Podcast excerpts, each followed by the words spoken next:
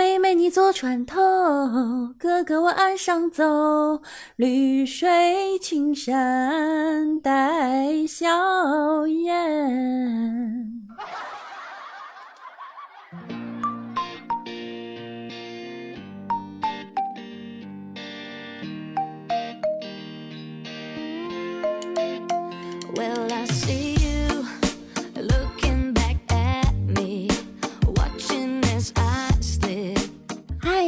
喜马拉雅的小可爱们，大家晚上好！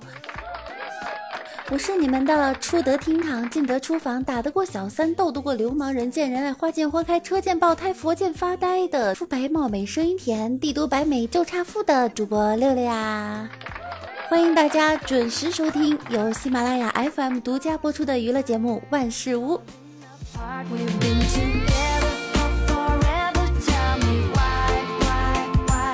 今天啊，李大脚在公交车上看见了一个穿超短裙的美女，忍不住手贱呢，就使劲摸了一把。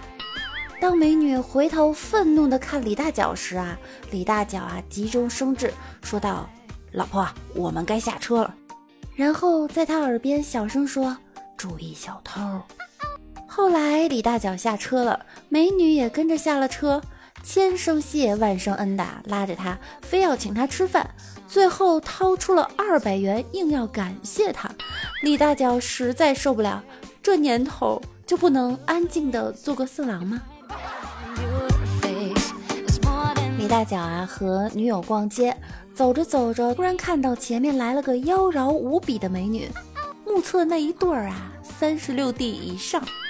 李大脚一直看着。走过后啊，不禁说了一句：“啊，好雄伟的山峰啊！”谁知女友直接接口：“哼，一看就是苦逼孩子，靠着两座山混饭吃，哪像我妈资金充足，直接给我修了座机场。”李大脚的女朋友啊，一逛街呢就逛起来没完没了。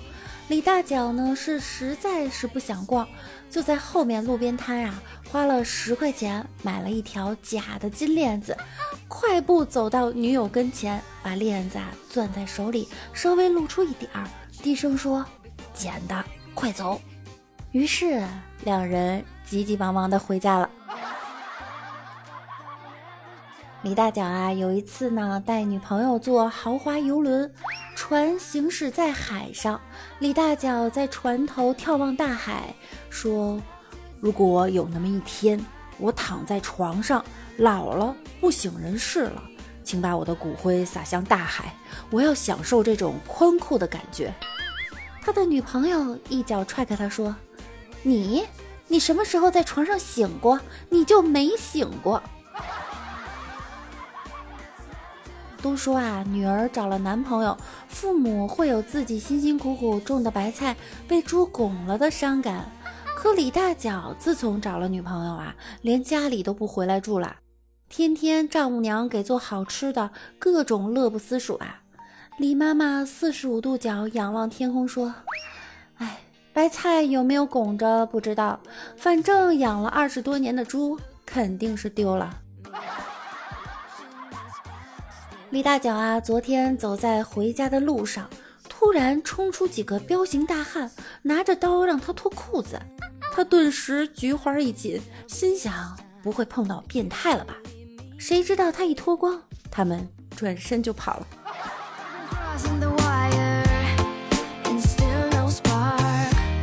李大脚喝完酒，在回家的路上啊，遇到了查酒驾的。他冷静地把车停到路边，从后备箱拿出一瓶白酒啊，猛喝一通，然后轻蔑地对交警说：“停好车，突然想喝酒，啊，车子就扔这儿了，你开罚单吧。”警察诡异地看了他一会儿，说：“你骑电动车没戴头盔，罚一百；蔑视交警执法，拘留三天。你跪下来也没用。”一女生啊，深夜返校被男人拦住劫色，女生主动把裙子拉起来，男人当即把裤子退下去。女生回宿舍密告室友，室友惊问结果如何，女生问：“你说一个提着裙子的女人和一个提着裤子的男人，谁跑得更快呀？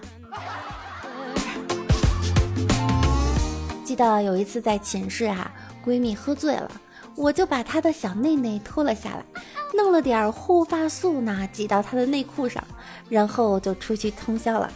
第二天早上一进寝室楼，就能听到她在哭。我是不是中国好闺蜜？通过这个故事啊，教育他一个人出去啊，千万别贪杯。说到套路这个东西啊，就想起上次啊，我去玩刮刮乐了，就一顿刮，最后呢发现中奖了，我就问小姐姐：“哎，你看，你看，我中奖了。”兑奖的小姐姐说：“你说吧，你是想要二十块呢，还是想要一个苹果？”当时我就想啊，这一定是套路。如果我要苹果，肯定给我一个吃的苹果，绝对不会是苹果手机。于是我就说我要二十块，然后那个大姐拿了一把刀，把苹果切了二十块给我了。王美丽啊问我，我认识了两个男孩，不知道该选择谁。那他们是做什么的？一个是设计师，一个是火车司机。选司机吧，设计师啊喜新厌旧，而火车司机呢，他会时刻提醒自己不要出轨。有的时候啊，我就想一个问题：为什么很多成功的男人都有情人？是成功的男人都经不起诱惑吗？后来我想明白了，其实啊，男人都差不多，只是女人很少会去诱惑不成功的男人。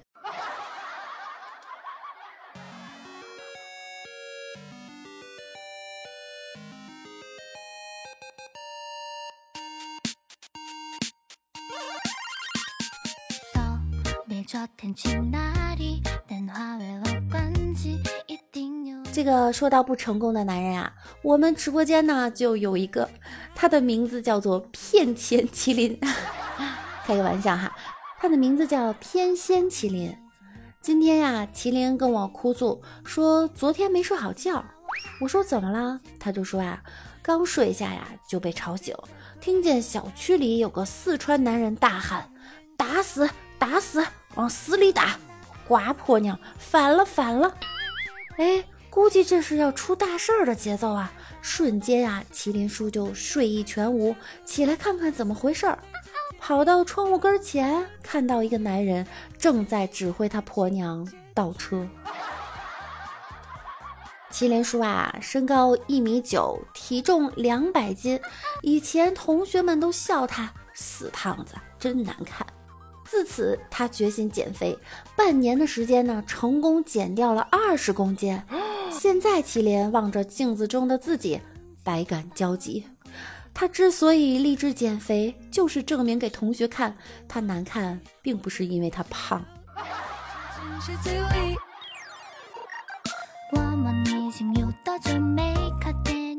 麒麟有一天呀，在商场里看上一双鞋，拿着看看，售货员就冷冷地说道：“三万九千元啊，不买别摸，摸脏了你赔不起。”他一听就生气了，说：“给我包起来，别拿手摸啊，摸脏了我就不要。”售货员脸儿都绿了，忙戴着手套把鞋装好，开票。麒麟问哪儿交钱，服务员说：“你往前走，左转。”麒麟拿着开好的票，溜达溜达就出了商场的大门。他奶奶的，没钱我也任性！麒麟叔的恩师啊，刚刚去世了，麒麟啊非常伤心，于是呢，在墓碑前就说：“师傅，我好舍不得你啊！现在我老婆怀孕七个月了，很快就要生宝宝了，要不你投胎过来吧？”三个月后呢，麒麟的老婆生产了，他们的孩子一天天长大。麒麟发现自己的孩子特别像师傅，心想：莫非是当年的话灵验了？可又想想，感觉哪里不对呀？麒麟说啊，半夜在啪啪啪，啪到一半的时候，女儿醒了。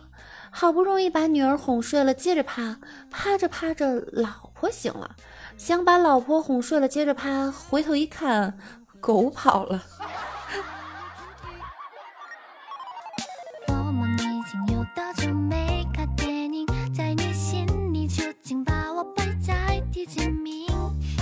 好了，今天的节目呢就到这儿了，感谢您的收听。如果您觉得六六的声音还不错呢，就请关注我并订阅我的专辑《万事屋》，记得要评论和点赞哟。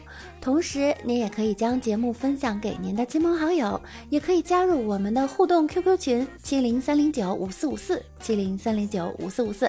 好啦，大家拜拜啦！